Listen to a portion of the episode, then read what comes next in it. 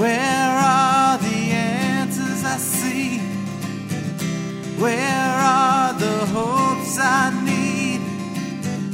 Answer this for me. Help me to believe.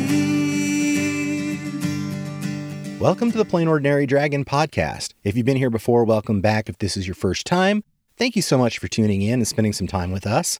You know, time's the most precious resource any of us have, and the fact that you choose to spend some of yours with us is really humbling. And so I, I just want to say thank you for that.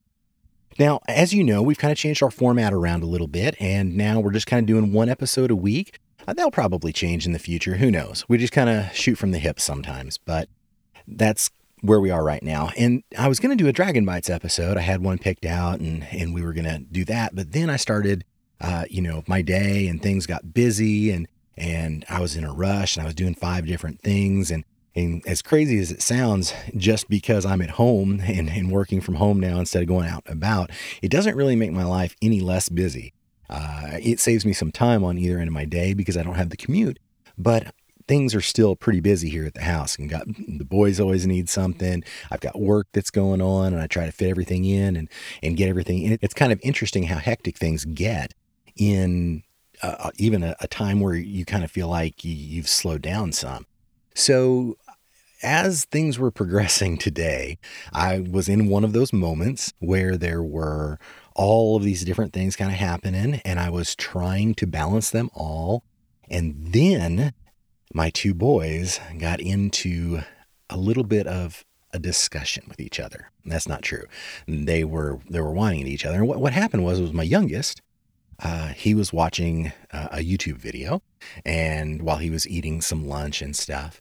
And my oldest wanted to watch with him. And so he came over by the youngest. Dylan came over by Raylan and he started to watch it, but he was too close to Raylan. And Raylan felt like his face, his space, his personal space was being invaded. And so he started whining, get away from my chair. You know, you, if you have been around two year olds, four year olds, six year olds, eight year olds, you know, kids, then you know what I'm talking about. You know, stop touching me. He's touching me. Mom, you know, all that kind of stuff. And daddy kind of blew up.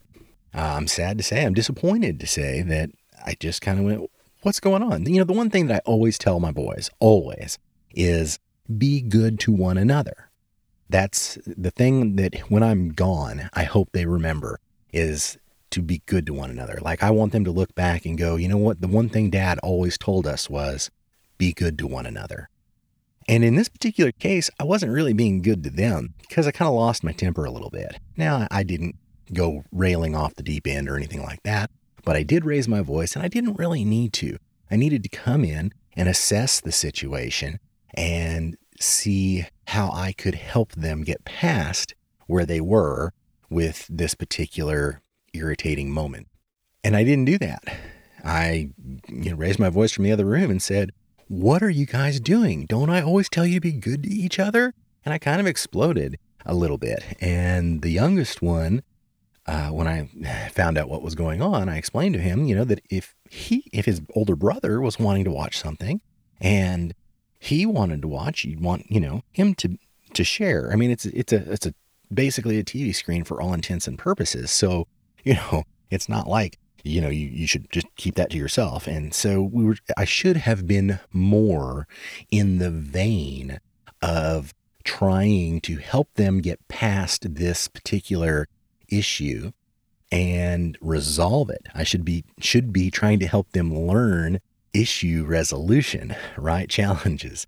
And that's as a father what I really should have been doing. But as a human, I was being pretty fallible and, and, and not really on my game. And I kind of exploded about it. And that's, that's not really fair to them. And so I had to go and apologize to him and say, you know, hey, I'm sorry. I, I, I messed up. You, you guys did need to do something different, but I needed to handle it different. So as a parent, you know, I asked them to kind of forgive me for going through that and raising my voice because there wasn't a, there wasn't any call for it. Now, I'm not saying that that there isn't a time to raise your voice as a parent. This is not uh, you know, please don't take this as this is parenting advice. You need to do it like that. That's not what I'm saying at all. What I am saying is for me in this moment, I know that that wasn't the way I should have handled it. And I needed to go to my kids and say, I'm sorry for reacting this way. Because that's really what happened. You know, we have uh, one of the things I learned from the Seven Habits of the Highly Effective People classes and book is that we have uh, responsibility. We have the ability to choose our response to any given stimuli. Now, we don't always do it. I didn't do it here. I didn't choose my response. I just exploded because I was frustrated and I was dealing with, with things and I really needed to do it differently. Now, I know I seem like I'm, I'm just kind of beating this one into the ground here, but the reason why this changed everything for what I wanted to, to talk with you about today was because I realized a mantra that I try to live my life by, I had failed miserably to do today. And that is if you can be anything, be kind. And so I thought that was really a whole lot more important than anything else that I could have said today. I thought that was maybe the most important thing that I could come out and say as uh, uh someone who tries to champion empathy and compassion and love for our fellow human beings. That's what I I tr- that's how I try to live my life. I don't succeed all the time. I'm I'm bad at it some of the time, and even when I'm good at it, sometimes I'm not as good as I could be. But it's important. The ideals that we look that we strive for, you know, the the the excellence that we try to catch in the pursuit of perfection is kindness, is empathy, is compassion. It is for me I hope it is for you because it's the most important thing. The most important thing is to be able to understand other people's perspectives as well as your own, other people's emotions as well as your own. And why is that important? Because that's how we are able to bind ourselves together and understand each other. That's really what connects us in a lot of ways is how can we do that? If we're always in our own head, if we're always being self-aware and not uh, or, or just not self aware, but if we're always looking at ourselves and it's always an inner conversation as opposed to understanding someone else, that's really a selfish thing. And it, and it hinders us. It hinders our personal growth. It hinders our professional growth. It, it hinders our growth all the way around to becoming the best version of us that we can be. Now, if you don't want to be the best version of you that you can be, that's a completely different conversation. And maybe this isn't for you. But if you really want to be the best version of you that you can be and reach the ideals that you strive for, whatever they may be, a big part is understanding the world around you and the people around you.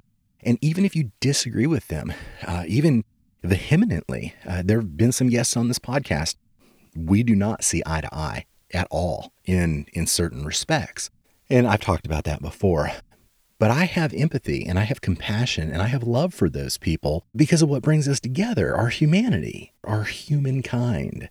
I just really thought that if there was anything that I could tell you today, if there was any message that I could champion, if there was any way that I could go ahead and say, remember or think about this or just keep this in the back of your mind, it would be this. If you could be anything, and you can, if you can be anything, be kind. I don't know where I heard that saying. I don't know who it's attributed to. As far as I know, it's an anonymous saying. But it doesn't really matter who said it. I believe it's true. I hope you believe it's true as well. I know there's all sorts of caveats to every sort of scenario. Well, how can you be kind in this situation or that situation? Well, when I was growing up, a lot of my philosophical beliefs were centered around Christian principles. I still feel like a lot of those principles are very important to me. And one of those would be turning the other cheek. And how many times? And forgiveness. Seven times? Seven times seven? Seven times 70? Maybe it's an eight on its side. I'm not preaching.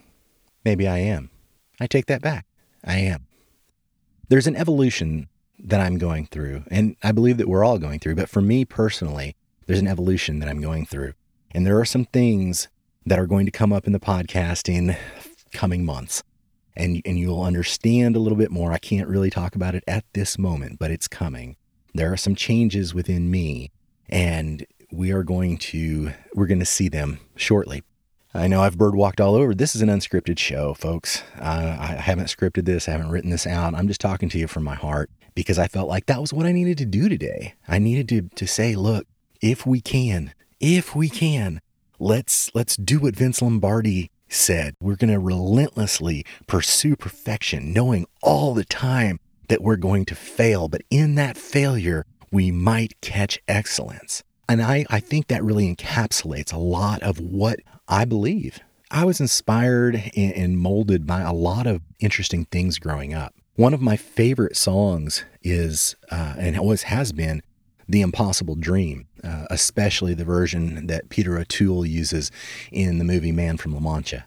It's interesting because those lyrics, that music molded me in a lot of ways. You know, to dream the impossible dream, you know, to right the unrightable wrong, to try when your arms are too weary, to march into hell with a heavenly cause.